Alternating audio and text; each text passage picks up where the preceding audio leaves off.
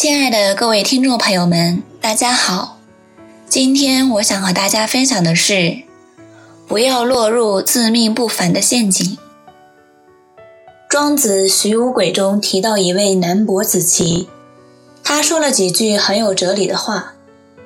我曾在山林洞穴里居住，正当这个时候，齐太公田和曾来看望我。因而，齐国的民众再三向他表示祝贺。我必定是名声在先，他所以能够知道我；我必定是名声张扬，他所以能利用我的名声。假如我不具有名声，他怎么能够知道我呢？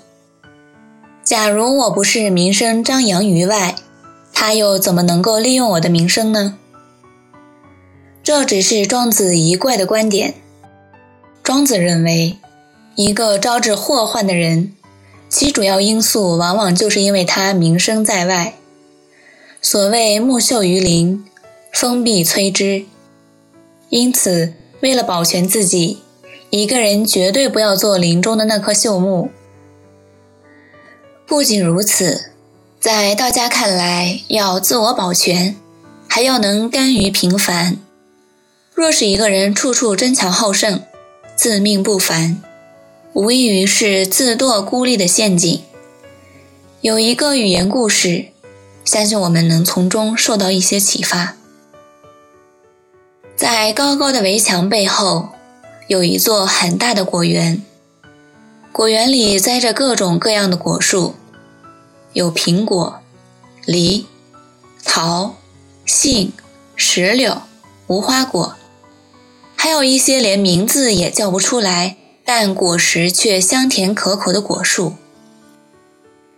这些果树聚集在果园里，大家互相关心，互相帮助，相处得十分融洽，过着和睦幸福的生活。春天，他们在五颜六色的花草中嬉闹；夏末，沉甸甸的果实压弯了枝头。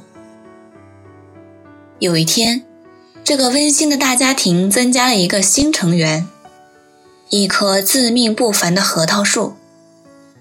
这棵核桃树确实长得干粗叶肥，高大英俊。果树们都热情地欢迎他，主动和他攀谈，很想与他友好相处。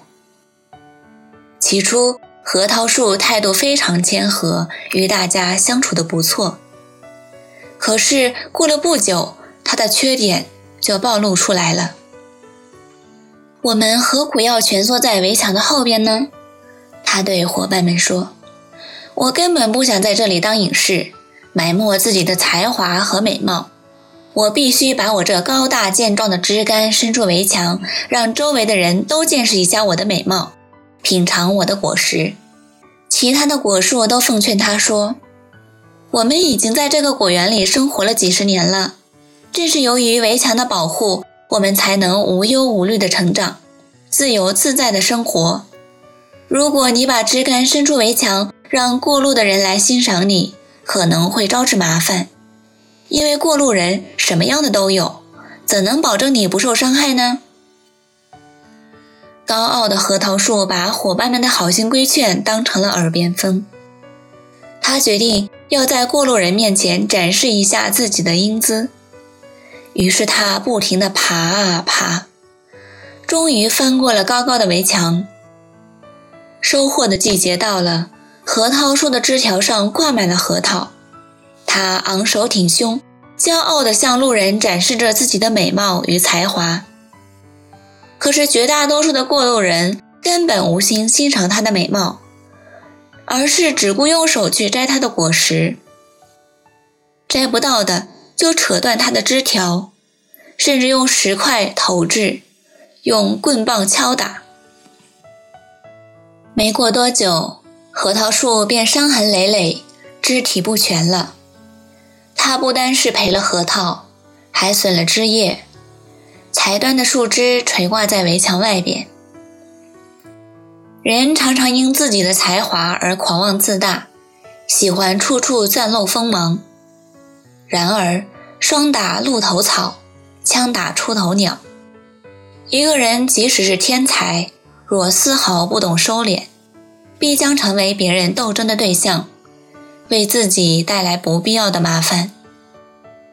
寓言里的核桃树，因为它的自命不凡，而最终枝损树残。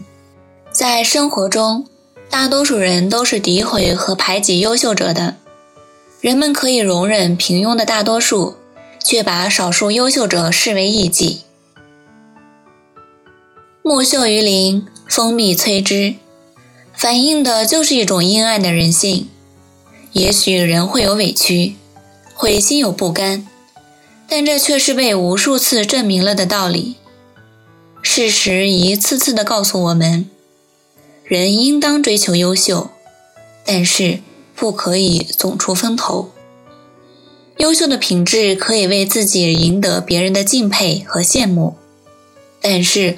如果不懂得韬光养晦，优秀反倒成了别人嫉妒的根源。